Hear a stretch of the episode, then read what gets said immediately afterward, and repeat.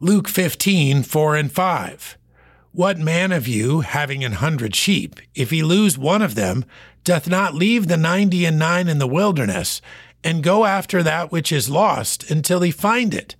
And when he hath found it, he layeth it on his shoulders, rejoicing.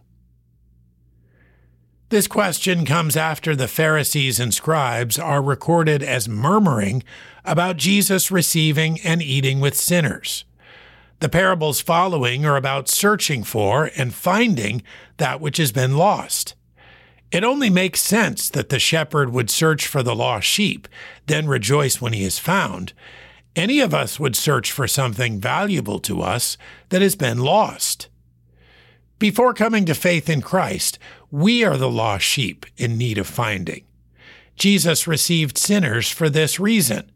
It is why we refer to those without Christ as lost. And we must know that when a sinner repents, as when a sheep is found, there is much rejoicing in heaven.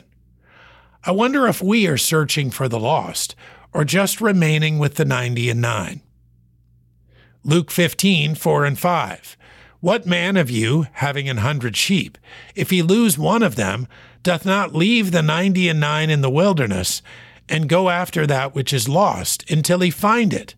And when he hath found it, he layeth it on his shoulders, rejoicing.